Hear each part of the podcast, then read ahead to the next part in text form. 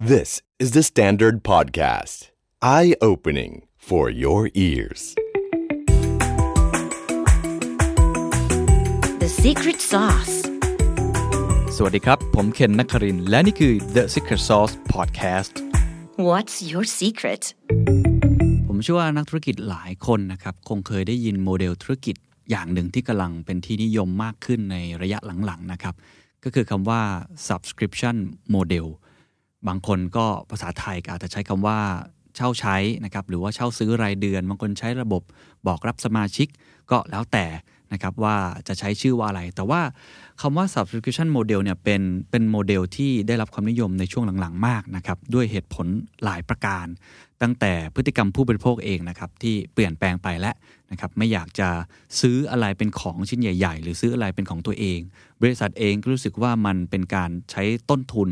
เยอะจนเกินไปนะครับก็อาจจะอยากใช้ระบบแบบเช่าใช้เช่าซื้อไปก่อนนะฮะตัวพวกเราเองก็ได้ใกล้ชิดนะครับผู้บริโภคก็ใช้เยอะมากเลยเอ่อจริงๆ subscription มันคืออะไร แล้วมันมีความสำคัญอย่างไรนะครับถ้าเราจะสร้างโมเดลธุรกิจแบบ subscription เนี่ยกลยุทธ์มีรายละเอียดยังไงบ้าง แล้วก็ที่สำคัญที่สุดครับ ถ้าเราเป็นผู้ประกอบการที่อยากจะใช้ subscription ทำให้ธุรกิจมีประสิทธิภาพมากขึ้น ไม่ใช่แค่ฝั่งที่อยากสร้างโมเดลธุรกิจอย่างเดียวนะครับ แต่เราเป็นผู้ใช้เองด้วยเนี่ยเราจะใช้ประโยชน์จากมันได้อย่างไร เดี๋ยวผมลองมาเล่าให้ฟังกันดูนะครับ เริ่มต้นที่ part แรกก่อนครับว่า subscription model เนี่ยมันคืออะไร เอาเล่าอย่างง่ายที่สุดนะครับ มันก็คือ business model หนึ่งนะครับโมเดลทางธุรกิจที่เกิดจากการสร้างความสัมพันธ์ ซื้อขาย ขีดเส้นใต้ตรงนี้ครับ ระยะยาวกับลูกค้า อยู่กันแบบยาวๆ โดยหัวใจสำคัญครับ ลูกค้าต้องจ่ายเงินต่อเนื่อง เป็นรายเดือน หรือรายปี หรือแล้วแต่นะครับ แต่ละเจ้าอาจจะมีรายที่แตกต่างกันออกไป เพื่อแลกกับสินค้าหรือบริการที่ตอบโจทย์ตามความต้องการพูดง่ายๆแทนที่เราจะซื้อเป็น product เป็นชิ้นๆ service เป็นครั้งๆนะครับครั้งนี้คือเราจ่ายยาวๆเลย ซึ่งแน่นอนราคาที่เราจ่ายในแต่ละเดือน หรือว่าในแต่ละปีเนี่ยมันอาจจะน้อยกว่าซื้อของชิ้นใหญ่ทีเดียวและเลยเป็นสาเหตุที่ทำให้ได้รับความนิยมอย่างที่ผมกล่าวไปแล้วตอนต้น แล้วก็ในฐานะของผู้ประกอบการเองเนี่ยที่ทำโมเดลนี้เนี่ยก็ค่อนข้างที่จะมีข้อดีนะครับ คือเขาก็จะมีรายได้ที่เข้ามาอย่างต่อเนื่อง แม้ว่ามันอาจจะไม่ได้เยอะเหมือนการขายเป็นชิ้นๆ ใหญ่ ๆ แต่ว่ามันเป็นระยะยาวมากกว่าคาดเดาได้ วางแผนธุรกิจ วางแผนกลยุทธ์ต่างๆ ได้ ถ้าหลายท่านยังงงอยู่เนี่ยครับ ผมว่าใกล้ตัวที่สุดเชื่อว่าทุกท่าน หรือว่าเกือบทุกท่านน่าจะมีนะฮะก็คือ Netflix ครับ เป็นแพลตฟอร์มวิดีโอสตรีมมิ่งระดับโลกนะครับ อันนี้มีแพ็กเกจให้เลือกหลากหลาย คอนเทนต์ทั้งแบบ original หรือว่าซื้อลิขสิทธิ์ที่ครอบคลุมความสนใจทุกกลุ่มนะครับ จริง ๆ นอกเหนือจาก Netflix เนี่ยก็ยังมีอื่นๆนะครับที่เป็นวิดีโอสตรีมมิ่งเนี่ยไม่ว่าจะเป็นของ Apple TV เองก็ตามทีหรือเจ้าอื่นๆนะครับที่ผมอาจจะไม่ได้เอ่ยชื่อ แต่ว่าคนนี้พอเป็นเจ้าตลาดเนาะตอนนี้ดิสนีย์ก็เข้ามาแล้วเหมือนกัน ก็แทนที่เราจะต้องไปเช่าวิดีโอเหมือนแต่ก่อนนะครับ เช่าซีดี หรือว่าซื้อหนังมาเป็นเรื่องๆเนี่ยเราก็สามารถที่จะดูกี่เรื่องก็ได้นะครับเป็นล้านๆเรื่องเลย แต่ว่ามีเงื่อนไขคือจ่ายต่อเดือนเท่าไหร่ก็ว่ากันไปนะฮะหรือว่าอีกแพลตฟอร์มหนึ่งที่ผมว่าหลายคนก็คงใช้เหมือนกันก็คือเรื่องของเพลงนะครับก็คือ Spotify เป็นแพลตฟอร์มเพลงพอดแคสต์สื่อเสียงต่างๆ ซึ่งเขาก็เก่งมากเนาะในการทำ Daily Mix ให้กับเรามี AI คัดสรรเพลงใหม่ๆ ให้ตรงกับรสนิยมของเรา หรือว่าแพลตฟอร์มเพลงอื่นๆ ผมว่าหลายท่านก็คงจะจะคุ้นเคยอยู่แล้วนะครับ หรือถ้าในมุมของสื่อเองนะครับ อย่างผมเองเนี่ยโมเดลที่ได้รับการยกย่องมากระดับโลก อย่างเช่นจากเอ่อ The New York Times นะครับคือการมันคล้ายๆ กับการบอกรับสมาชิกหนังสือพิมพ์ในยุคเก่านะครับ แต่ว่าอันนี้จะมีความแตกต่างคือ คุณจะอ่านย้อนหลังเท่าไหร่ก็ได้ อ่านกี่ชิ้นก็ได้ ถ้าเกิดคุณไม่สมัครสมาชิกเนี่ยคุณอาจจะอ่านได้แค่ประมาณ 10 ชิ้น ต่อเดือนก็ว่ากันไปนะครับอาจจะ limit เอาไว้ จริงๆ หลายเจ้าก็ใช้นะครับ ไม่ว่าจะเป็น Bloomberg เองจะเป็น Nikkei Asian Review เองอะไรต่างๆเนี่ยในฐานะสื่อเนี่ยเขามองเลยว่า subscription model เนี่ยเป็นเหมือนทางรอดด้วยซ้ำซึ่งก็มีคนถามผมเยอะว่า The Standard มองยังไงกับเรื่องนี้ประเทศไทยมองยังไงกับเรื่องนี้นะครับ ซึ่งเดี๋ยวถ้ามีโอกาสก็คงจะแสดงความคิดเห็นไป แต่ว่านี่มันเป็นโมเดลหนึ่งที่แทบจะเป็นทางรอดเลยนะฮะของสื่อสิ่งพิมพ์ยุคเก่า ซึ่ง The New York Times เนี่ยทำได้ประสบความสำเร็จมากๆนะครับหรือว่าถ้ามองไปแบบโมเดลอื่นๆ ที่หลายคนอาจจะคาดไม่ถึงนะครับอย่าง Porsche ก็มีเหมือนกันครับอย่าง Porsche หรือ Porsche เนี่ยนะฮะ แบรนด์รถยนต์หรูเนี่ยเขาก็เห็น insight แหละว่า ผมว่ามันก็เป็นรถในฝันของผู้ชายหลายคนนะครับ หรือผู้หญิงเองก็ตามทีเนาะอยากขับรถสปอร์ตเท่ๆ แบบนี้ซุปเปอร์คาร์แบบนี้ แต่ว่า โอ้โห จะซื้อทีคันหนึ่งมันก็หลายล้านเนาะแล้วก็ยังมีค่าซ่อมบำรุงอีกค่า service ต่างๆ เอางี้ไหมเราเป็น subscription model เลย ซึ่งมันไม่เหมือนกับการเช่ารถนะครับคนคนละอย่างกันนะฮะเพราะว่า subscription model ของ Porsche เนี่ยเขาคือเราเลือกราคาที่พร้อมจ่ายได้ เช่น ประมาณ 60,000 บาท 2,000 เหรียญต่อเดือน หรือว่าอาจจะประมาณ 90,000 บาทนะครับสามพันเหรียญต่อเดือนเนี่ยแล้วเราก็แลกกับการได้รถรุ่นต่างๆมาขับ ตามราคาที่เลือกจ่าย ซึ่งอันนี้ผมเข้าใจว่ามีแบรนด์หลายแบรนด์เริ่มทำแล้วเหมือนกันรถยนต์ญี่ปุ่นก็มีทำแล้วเหมือนกัน มันจะเป็นลักษณะแบบที่ว่าถ้าเกิดเราอยากจะเปลี่ยนรุ่นบางทีก็อาจจะได้เหมือนกัน สมมติเราจ่ายราคาสูงพออะเราเบื่อรุ่น A และเราขอเดือนหน้าเปลี่ยนเป็นรุ่น B รุ่น C ก็ได้เหมือนกัน ซึ่งผมถึงบอกมันถึงไม่เหมือนการเช่ารถซะทีเดียว subscription model มันก็เลยมีมีความโดดเด่นตรงนี้คือตอบโจทย์ทั้งสองฝั่งนะฮะข้อดีอย่างที่สุดก็คือบริษัทเนี่ยสามารถคาดการรายได้ที่เข้ามาอย่างต่อเนื่องได้ดีกว่า การขายสินค้าและบริการเป็นรายครั้งนะครับทำให้ธุรกิจเนี่ยถ้าเกิดเป็นแบบเดิมเนี่ยต้องโอ้โหทุ่มเทมาก ๆ เลยกับการที่ต้องรักษาฐานลูกค้ากลุ่มเดิมนะครับแล้วก็สร้างกลยุทธ์ต่าง ๆ ซึ่งอันเนี้ยปกติแล้วก็จะเขามาจะรีเทิร์นก็จะมาซื้อซ้ำได้เนี่ยโอ้โหมันมันยากมากนะครับ แต่อันนี้จะเป็นอีกเกมหนึ่ง นะคือทำยังไงก็ได้ให้เขามาสมัครกับเรา แล้วเขาไม่ยกเลิก subscription ของเราท่านเอง ในขณะเดียวกันอย่างที่ผมกล่าวไปแล้ว ถ้าเกิดว่าเป็นผู้บริโภคเอง หรือในลักษณะธุรกิจแบบ B2B เองก็ตามทีเนี่ยซึ่งก็มีหลายธุรกิจที่เขาทำกันแบบนี้เหมือนกันเนี่ยมันก็เหมือนเราไม่ต้องไปพะวงกับการบางคนใช้คำว่าค่าเสื่อมด้วยเนาะบางทีเรื่องพวกนี้หรือว่าการที่ต้องลงไปลงทุนอะไร ซื้ออาจจะเป็นปรินเตอร์เครื่องใหญ่ ๆ ซื้อ IT infrastructure ต่างๆ มาแล้วปรากฏว่าใช้ไปปี 2 ปีนะครับเราอาจจะเฮ้ยเราอาจจะอยากเปลี่ยนรุ่นแล้วมันตกรุ่นแล้ว อะไรแบบเนี้ยมันก็เหมือนกับจะมีความเป็นประโยชน์มากกว่านะครับเพราะมันสามารถทำให้เรายืดหยุ่นมากกว่าได้ อันนี้ก็เป็นข้อดีที่ทำให้หลาย ๆ คนเนี่ยเริ่มเริ่มมองโมเดลนี้มากขึ้นนะครับ แต่ว่าประเด็นที่น่าสนใจก็คือว่าการที่จะทำไอ้ subscription model business เนี่ยให้มันประสบความสำเร็จเนี่ยมันไม่ใช่เรื่องง่ายนะครับมันอาศัยหลายปัจจัยมากนะครับตั้งแต่ต้องทำให้มีจำนวน user ที่ที่มากพอ เพราะอย่าลืมว่าครับว่าเขาจ่ายจำนวนเงิน นะครับที่มันลดลงกว่าซื้อเป็นชิ้นๆ เพราะฉะนั้นมันต้องมี user ที่มากพอทำให้ธุรกิจเนี่ยขับเคลื่อนไปได้มีเงินหมุนเข้ามาได้ ซึ่งอันนั้นแหละเป็นโจทย์ที่ยากมากนะฮะเพราะว่าคุณต้องสร้างสินค้าที่ตอบโจทย์ตามความต้องการของผู้บริโภค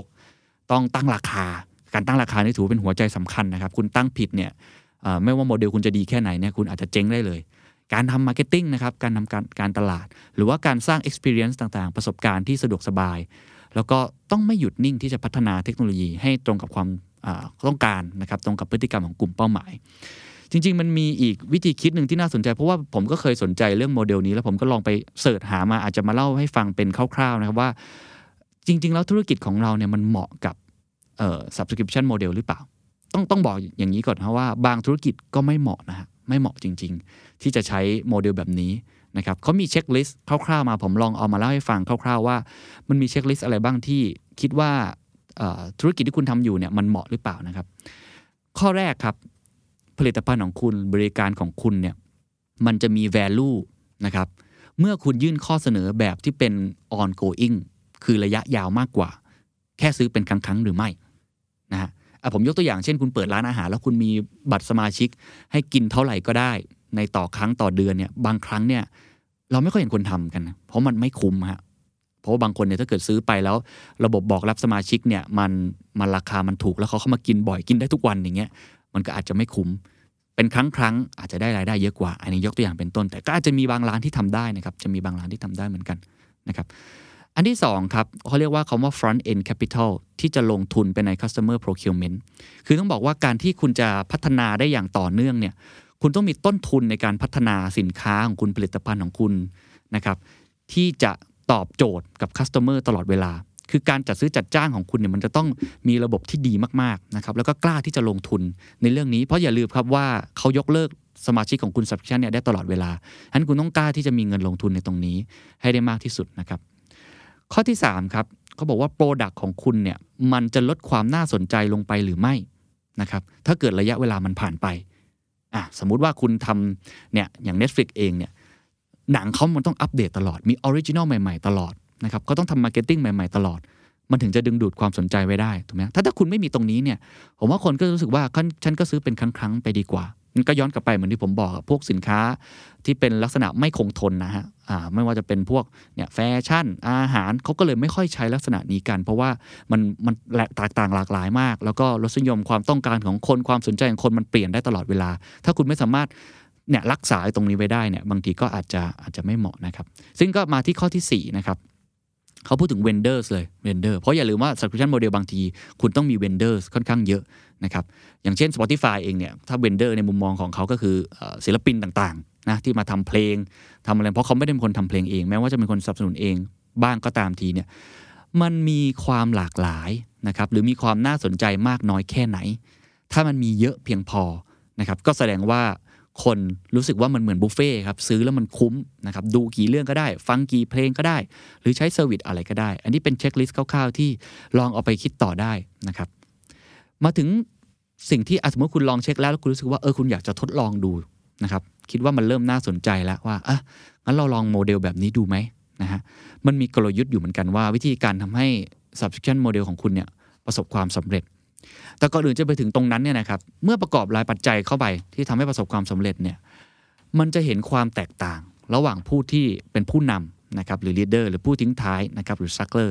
คนที่อยู่ข้างหลังนั่นเองในธุรกิจประเภทนี้นะครับเขาบอกว่า leader เนี่ยจะเป็นคนที่สามารถที่จะยื่นข้อเสนอนะครับออกแบบข้อเสนอที่ถูกต้องเนี่ยให้กับ customer ที่เขาจะจ่ายเงินให้คุณ forever นะขีดเส้นใต้คำว่า forever ครับ อย่างที่ผมกล่าวไปตอนต้นว่ามันคือคำว่าระยะยาว subscription model คือการกินยาวๆครับ ไม่ได้เป็นครั้งคราว เพราะฉะนั้นยิ่งเขาอยู่กับเรายาวเท่าไหร่ ก็แสดงว่าคุณจะมีโอกาสที่จะเป็นผู้นำมากขึ้นเท่านั้นนะครับฉะนั้นเรื่องของไอ้ period ที่เขาอยู่กับเราเนี่ยจึงเป็นหัวใจสำคัญมาก leader ครับนอกเหนือจากการทำให้เขาจ่ายเงินกับเราได้ตลอดเวลานะต้อง identify the right metrics นะครับ สามารถที่จะบอกได้ว่าข้อบ่งชี้ไหนที่ customer ของเราจะยกเลิกการบอกรับสมาชิก หรือยกเลิกที่จะเป็นเมมเบอร์ต่อ หรือเขาจะมี engagement กับเราต่อไป อะไรคือตัวแปรสำคัญ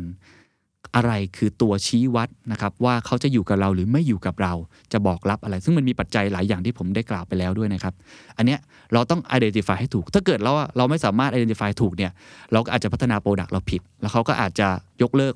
นะครับเรื่องของ subscription model ได้ได้ง่ายมากขึ้นนะครับ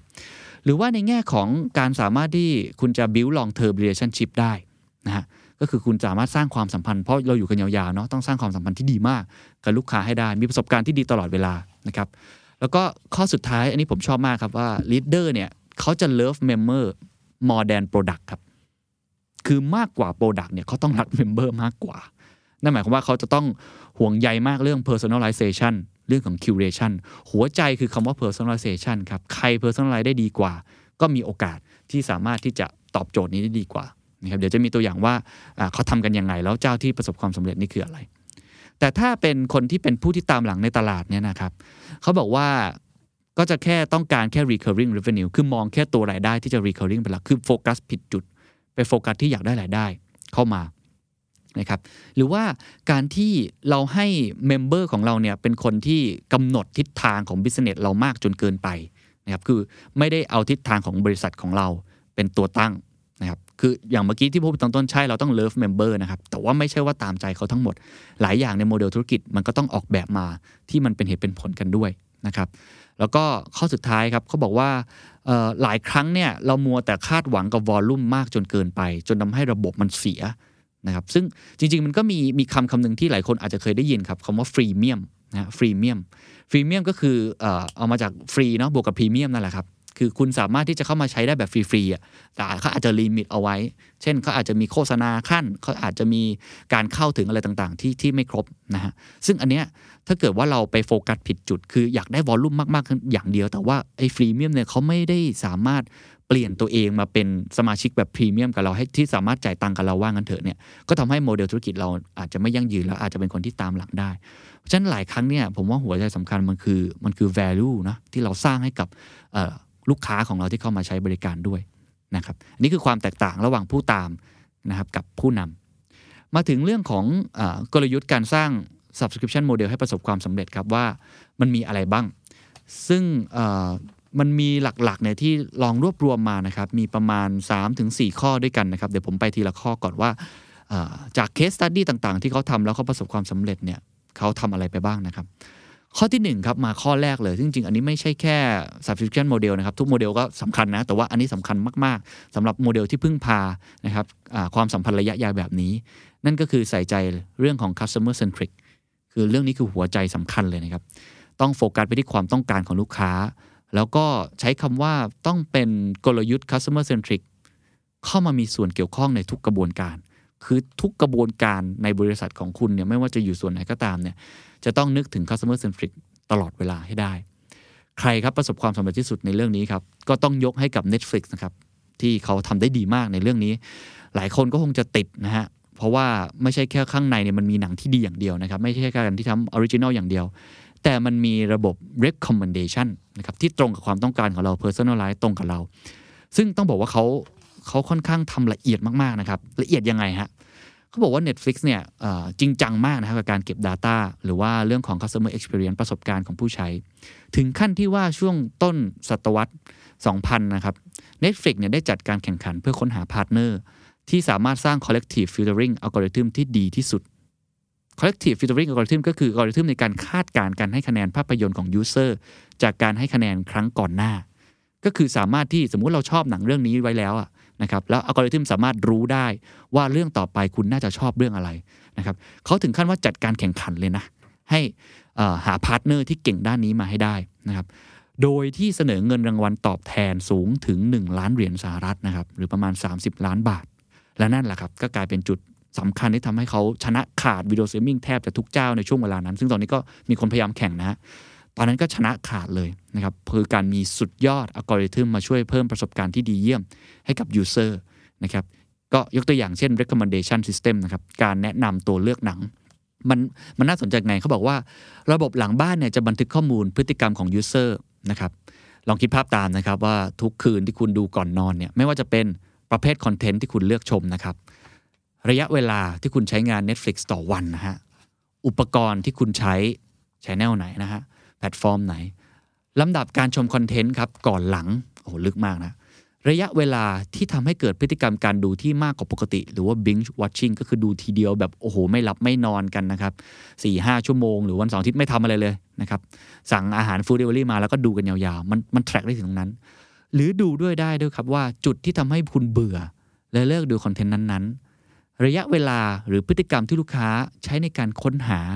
หรือเลื่อนดูรายการตัวเลือกต่างๆนะครับคือเวลาคุณเลือกจะแอดเข้า playlist จะทำอะไรเนี่ยมันดูได้หมด หรือทุกๆ การกด pause และ play โอ้โห อันนี้ลึกไปกันใหญ่นะ กด pause และ play ก็รู้ด้วยนะครับ ซึ่งข้อมูลทั้งหมดเนี่ยหลังจากที่เก็บ Data มาได้แล้วเนี่ยเขาก็จะเอามาวิเคราะห์เพื่อสร้าง recommendation ให้ตรงใจลูกค้ามากที่สุด ซึ่งแต่ละคนก็จะมี recommendation นะครับ ที่แตกต่างกันออกไปเนาะในแต่ละคนเวลาเปิดหน้าโฮมอีกเรื่องหนึ่งซึ่งอันเนี้ยผมเคยรู้มาสักระยะหนึ่งแต่ไม่คิดว่าจะละเอียดขนาดนี้เหมือนกันครับ คือคำว่า personalized thumbnails คือคุณอาจจะเคยรู้สึกไหมครับว่าทำไมหลาย ๆ ครั้งเนี่ย เวลาเลื่อนชมคอนเทนต์ไปเรื่อย ๆ เนี่ยหาหนังหรือว่าซีรีส์ที่เราอยากดูเนี่ยไอ้ตัมเนลหรือภาพปกเนี่ยมันจะไม่เหมือนกันนะฮะมันจะไม่เหมือนกัน บางครั้งเนี่ยก็เป็นรูปนักแสดงเนาะบางครั้งก็เป็นซีนในภาพยนตร์ ซึ่งจริง ๆ แล้ว อันเนี้ยมันเกิดจากระบบที่เขาคิดมาอย่างดีเป็น Data มาอย่างดี เขาได้เริ่มทำวิจัยตั้งแต่ต้นปี 2014 ครับ แล้วก็พบว่าตัมเนลเนี่ยหรือปกเนี่ยมีผลอย่างยิ่งต่อการกดเลือกชม และยังเพิ่มความสนใจในการค้นหาคอนเทนต์ประเภทต่างๆ มากถึง 82%แล้วเขาก็ไปค้นพบอินไซต์ที่น่าสนใจครับว่าคนส่วนใหญ่เนี่ยมักจะเลือกนะครับดูคอนเทนต์เนี่ยจากรูป 2 ประเภท ทุกท่านเป็นเหมือนกันไหมครับผมผมอ่านดูผมว่าเออผมก็เป็นแบบนี้นะครับ ก็คือ เราประเภทแรกคือคนที่เลือกจากนักแสดงที่ตนเองชื่นชอบอะก็เราชอบกงยูใช่ไหมฮะเราชอบแบรดพิตเห็นนักแสดงที่เราชื่นชอบเราก็เราก็คลิกเลย เพราะฉะนั้น Netflix ก็พยายามจะนำเสนอรูปที่เป็นนักแสดงเด่นๆ ขึ้น thumbnail ให้เห็นชัดๆ กับคนอีกประเภทหนึ่งครับ คือคนที่เลือกจากประเภทหนังที่ตนเองชื่นชอบนะครับ ฉะนั้น Netflix เนี่ยก็จะเสนอรูปที่สื่อถึงซีนที่ใกล้เคียงกับประเภทหนังนั้นให้พวกเขาอะเป็นสืบสวนสอบสวน เป็นแอคชั่นเป็นดราม่าก็พยายามจะนำเสนอให้เห็นว่าซีนเนี้ยเป็นตัวแทนของหนังที่คุณจะได้ดู ตัวแทนของซีรีส์ที่จะได้ดู นี่คือความฉลาดนะครับในการทำเรื่องของ personalized thumbnail เขาบอกว่าภายหลังจากการใช้ Data แล้วก็อัลกอริทึมอย่างจริงจังนะครับอ่าอ้างอิงนะครับจาก UK Customer Experience Excellence Ranking ในปี 2015 ครับ นะครับคือ ranking ของเรื่องของประสบการณ์นะของผู้ใช้เนี่ยว่ามันเป็นยังไงเนี่ยก็ได้รับคะแนนนะครับดีขึ้นจากปี 2013เนี่ยเขาได้ 7.19 ปี 2015เนี่ยได้ 8.09 ทั้งที่จริงๆ ลักษณะคอนเทนต์ก็คล้ายๆเดิมนะ original content เหมือนเดิม หรือว่าอาจจะไปเซ็น contract license มาเหมือนเดิม แต่เรื่องของ personalize มันดีขึ้น มันตรงกับความต้องการมากขึ้นนะครับฉะนั้นนี่คือหัวใจสำคัญข้อที่1ครับที่ทำให้ subscription model ของ Netflix เนี่ยประสบความสำเร็จมาก ๆ นะครับ นั่นก็คือเรื่องของ customer centric ข้อที่ 2 ครับ กลยุทธ์ที่ทำประสบความสำเร็จครับ คือการตั้งราคาครับ คุณต้องหากลไกในการตั้งราคาที่เหมาะสมกับธุรกิจของคุณให้เจอ เขาบอกมีกลไกหรือกลยุทธ์ในการตั้งราคา 3 รูปแบบที่ส่วนใหญ่ได้รับความนิยมนะครับแบบที่ 1 คือ plus pricing นะครับก็คือคิดจากตัวเราเลยล้วนๆเลย ก็คือการคำนวณราคาด้วยการคิดต้นทุน ก็ต้นทุน 2 แบบนะครับ คือต้นทุนแบบ fix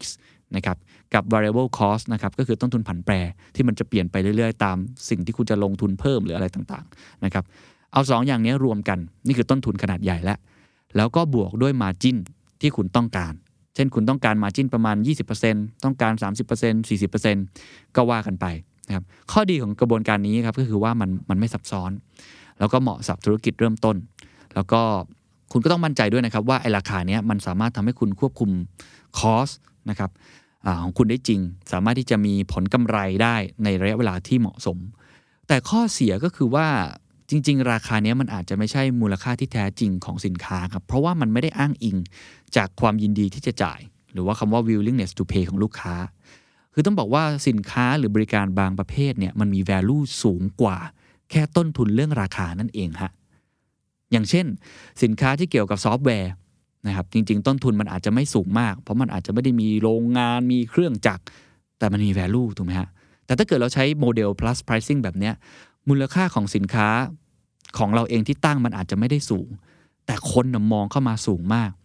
บางครั้งราคาอาจจะต่ำเกินไปนะครับถูกเกินไปกว่าราคาจริงที่จริง ๆ ลูกค้าเขาพร้อมจ่ายอยู่แล้วนะ คิดแพงกว่านี้เขาก็ยินดีที่จะจ่ายแบบนี้เป็นต้น นะครับซึ่งอันนี้ก็ต้องไปประเมินกันว่า willingness to pay ของลูกค้ามันมันอยู่ที่ประมาณเท่าไหร่นะครับซึ่งถ้าเราไปดูของเจ้าใหญ่ๆ อย่างพวก Netflix Spotify หรือว่าฝั่ง YouTube Premium เองนะครับหรือหลายๆ เจ้าเอง New York Times เนี่ยเขาจะมีวิธีการตั้งราคาที่ผมว่าก็ไม่แน่ใจว่าใช้วิธีนี้อย่างเดียวหรือเปล่าอาจจะ plus วิธีการอื่นๆด้วยนะครับ ข้อที่2ครับถ้าเกิดไม่ดูที่ต้นทุนของคุณเองแล้ว จริงๆ วิธีการนี้เป็นวิธีการที่ที่เหมาะนะครับ กับสำหรับคนที่เข้ามาตลาดทีหลังเขา ผมว่าอันนี้จำเป็นอย่างยิ่งนะ ถ้าเกิดว่าจะจะเข้ามาทีหลังเขาอะก็คือเรื่องของ competitor based pricing นะครับก็คือดูเลยว่าคู่แข่งคุณนะครับที่มีธุรกิจหรือบริการคล้ายกันเนี่ยเขาตั้งประมาณเท่าไหร่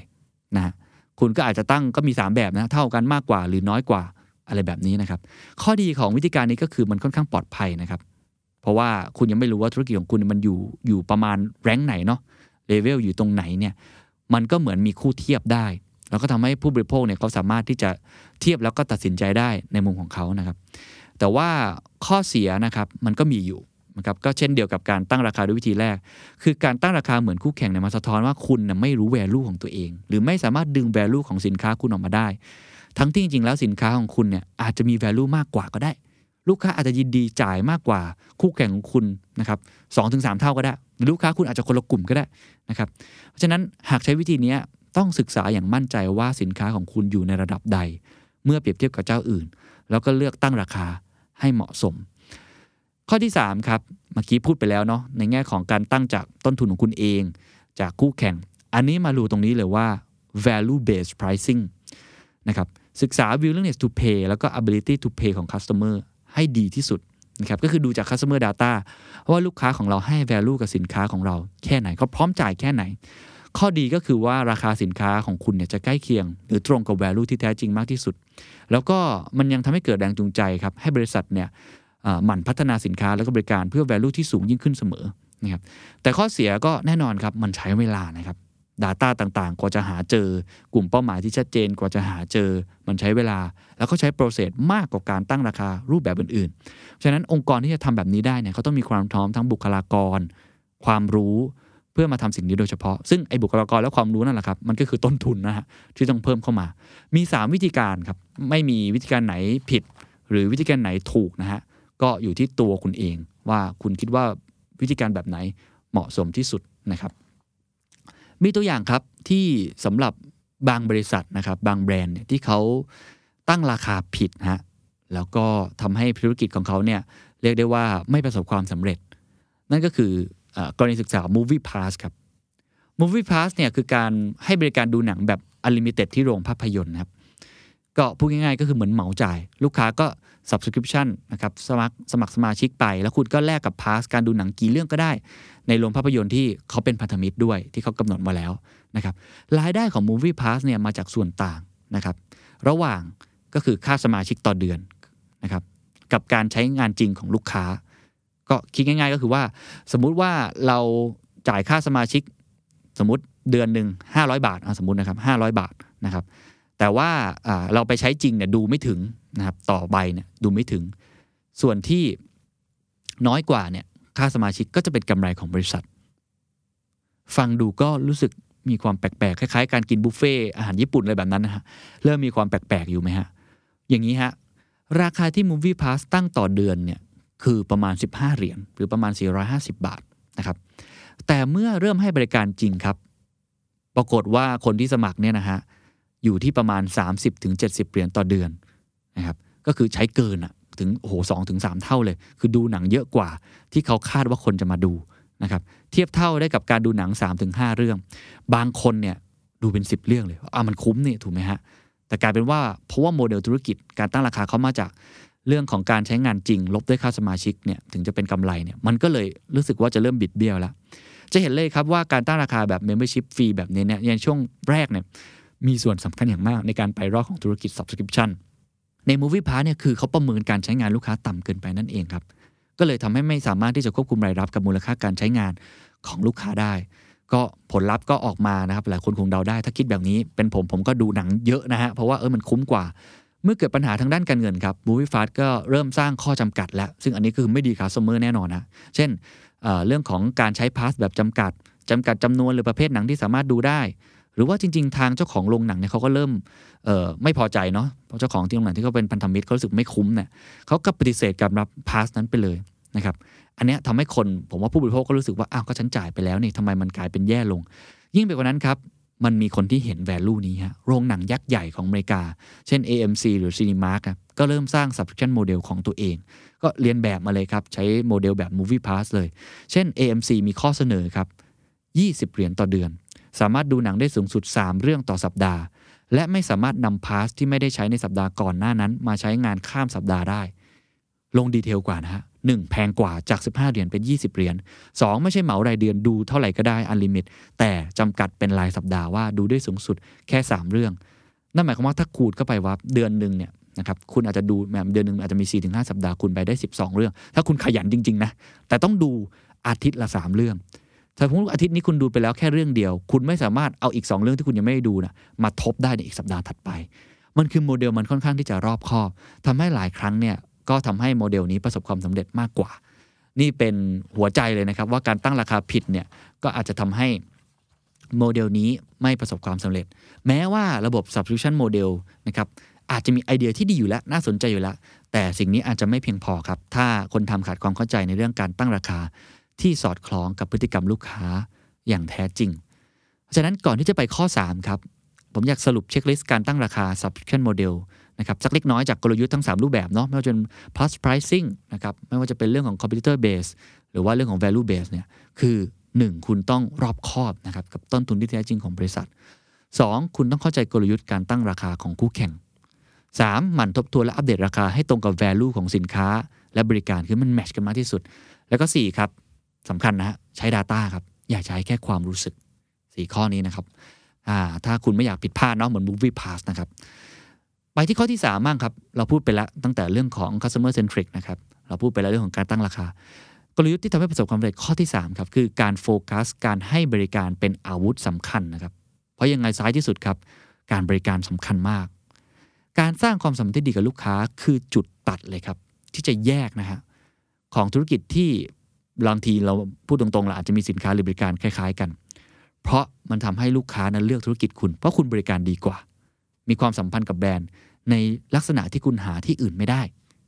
ดังนั้นครับคุณเองนะครับต้องสร้างความสัมพันธ์กับลูกค้าแบบระยะยาว หรือบางคนใช้คำว่า forever นั่นแหละฮะเพื่อสร้าง recurring revenue ที่ยั่งยืนทำให้เกิดการตลาดแบบปากต่อปาก ช่วยเพิ่มฐานลูกค้าใหม่ให้ได้ หัวใจคือการบริการมากๆ อย่าลืมครับ เราอยากกินยาวๆ ถูกไหมฮะ เราอยากให้เขาอยู่กับเราแบบยาวๆ เพราะฉะนั้นการบริการเลยเป็นหัวใจสำคัญ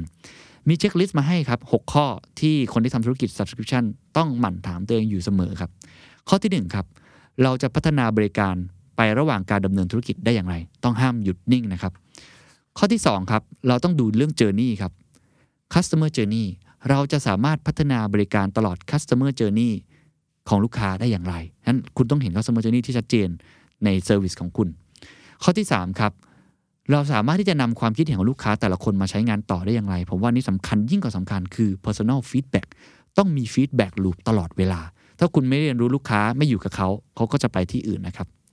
ข้อที่ 4 ครับ คุณสามารถที่จะนำคอมเพลนต่างๆนะครับ ข้อตำหนิของลูกค้ามาพัฒนาสินค้าและบริการ เพื่อรักษาการต่ออายุสมาชิกได้อย่างไร ก็คือ customer retention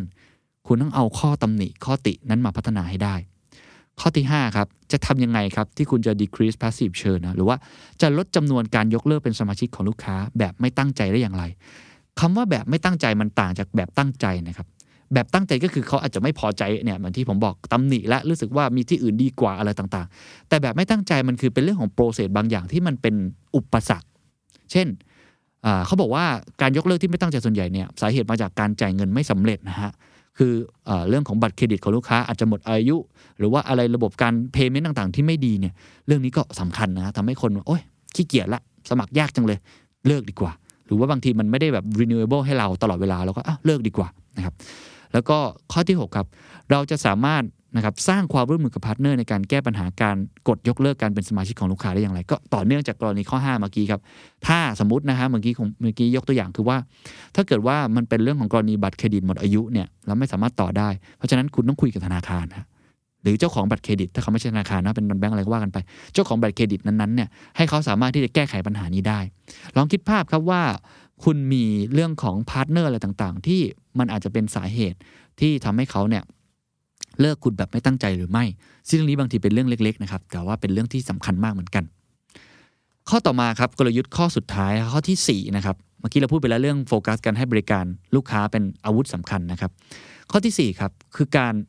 ลดความเสี่ยงเรื่องการยกเลิกสมาชิก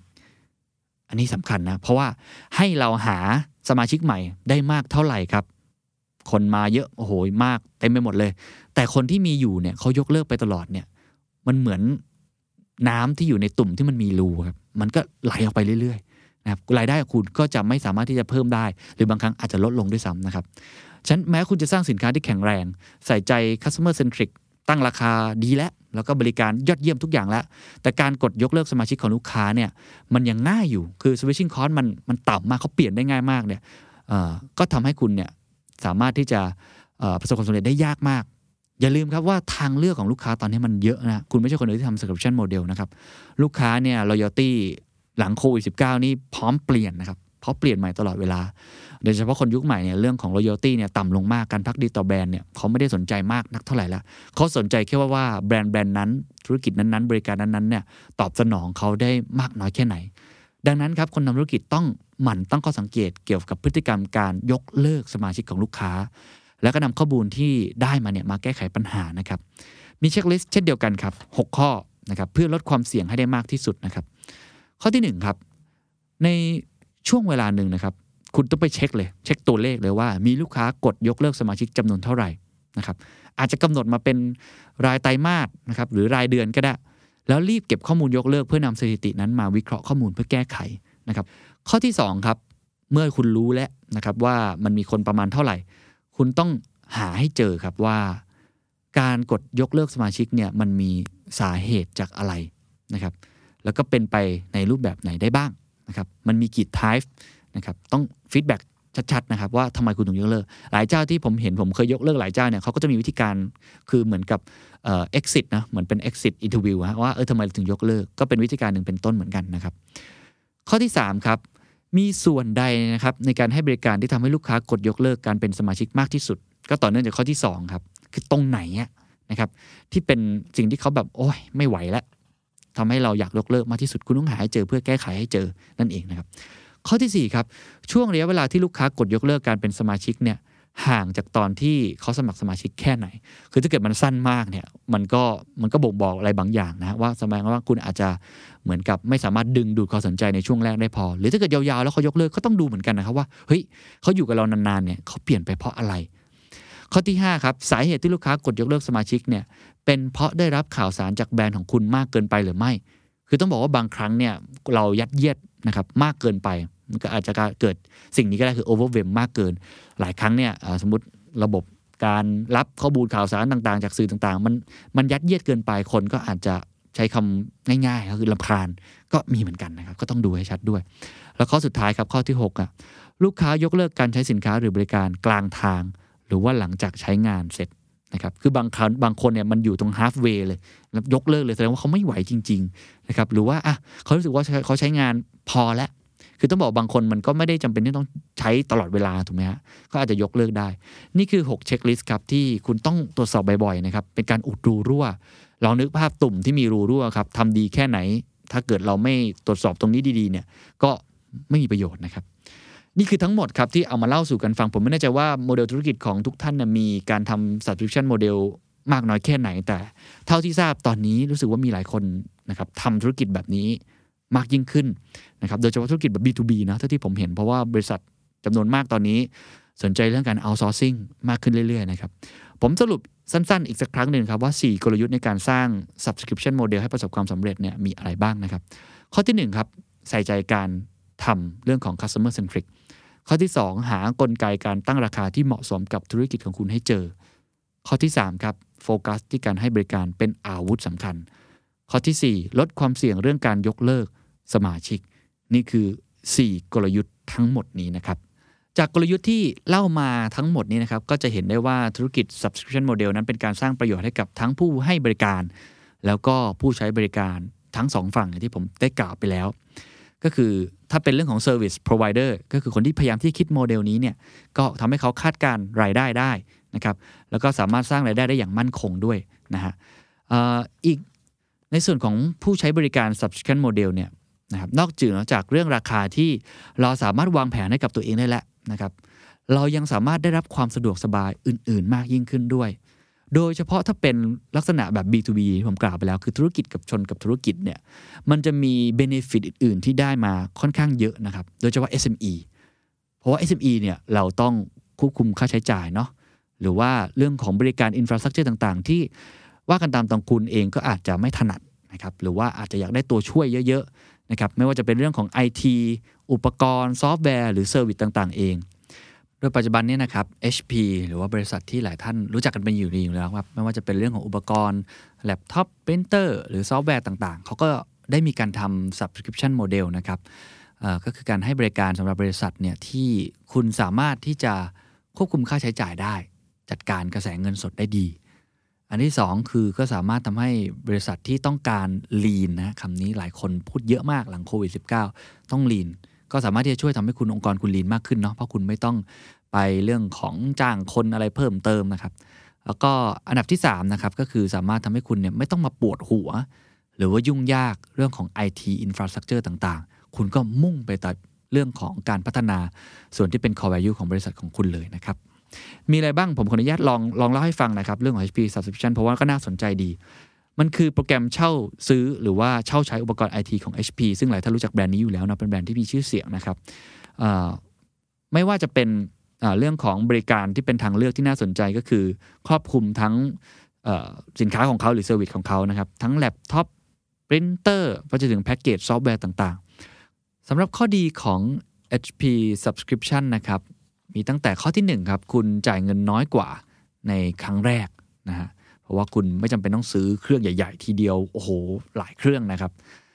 ก็ประหยัดค่าใช้จ่ายไปได้เนาะข้อที่ 2 ก็คือเรื่องของโปรแกรมและอุปกรณ์อัปเดตตลอดเวลาครับปัจจุบันนี้อุปกรณ์ต่างๆเนี่ยมัน IoT อยู่บนคลาวด์คุณต้องอัปเดตนะครับถ้าไม่อัปเดตเนี่ยบางทีคุณใช้งานไม่ได้เลยด้วยซ้ำนะครับมันก็จะช่วยอัปเดตได้ตลอด ข้อที่3ครับจะลดหรือเพิ่มขนาดได้ง่าย ไม่มีต้นทุนจมนะครับคุณก็ทำได้ยืดหยุ่น คือมี resilience มีความ flexibility สูงมากกว่านะครับ ข้อต่อมาครับก็คือช่วยเพิ่มความสามารถในการควบคุมค่าใช้จ่าย ซึ่งนี้ผมกล่าวไปแล้วเนาะเรื่องการจัดการกระแสเงินสด ซึ่งเป็นหัวใจที่สุดเลยของธุรกิจหลังจากนี้นะครับ แล้วข้อสุดท้ายละครับ คือเขามีวิธีการให้บริการที่ตรงกับความต้องการ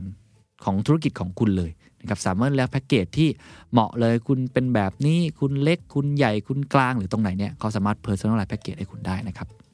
ก็เหมือนอย่าง HP subscription นะครับหรือบริการเช่าซื้อเช่าใช้อุปกรณ์ไอทีรายเดือน น่าจะเป็นอีกทางเลือกหนึ่งที่น่าสนใจ โดยเฉพาะกลุ่มธุรกิจ SME แล้วก็สตาร์ทอัพที่กำลังตัดสินใจอยู่ครับว่าจะลงทุนกับอุปกรณ์ไอทีครับ นี่คือทั้งหมดนะครับของ subscription model นะครับทำไมโมเดลนี้จึงเป็นโมเดลที่น่าสนใจ แล้วก็เป็นโมเดลที่น่าจะเป็นอนาคตหนึ่งของหลาย ๆ บริษัทนะครับท่านไหนที่ลองฟังแล้วมี feedback อย่างไร ลองเอาไปใช้หรือยังไม่ได้ใช้เองก็ตามทีก็ลอง feedback กันมาได้นะครับสำหรับวันนี้ สวัสดีครับ And that's the secret sauce. ถ้าคุณชื่นชอบ The Secret Sauce episode นี้นะครับ ก็ฝากแชร์ให้กับเพื่อนๆ คุณต่อด้วยนะครับ และคุณยังสามารถติดตาม The Secret Sauce ได้ใน Spotify, SoundCloud, Apple Podcast, Podbean, j o o x YouTube และ Podcast Player ที่คุณใช้อยู่นะครับ และอย่าลืมติดตาม Facebook Fanpage The Secret Sauce เข้ามาติชมเข้ามาพูดคุยกับผมได้เลยนะครับ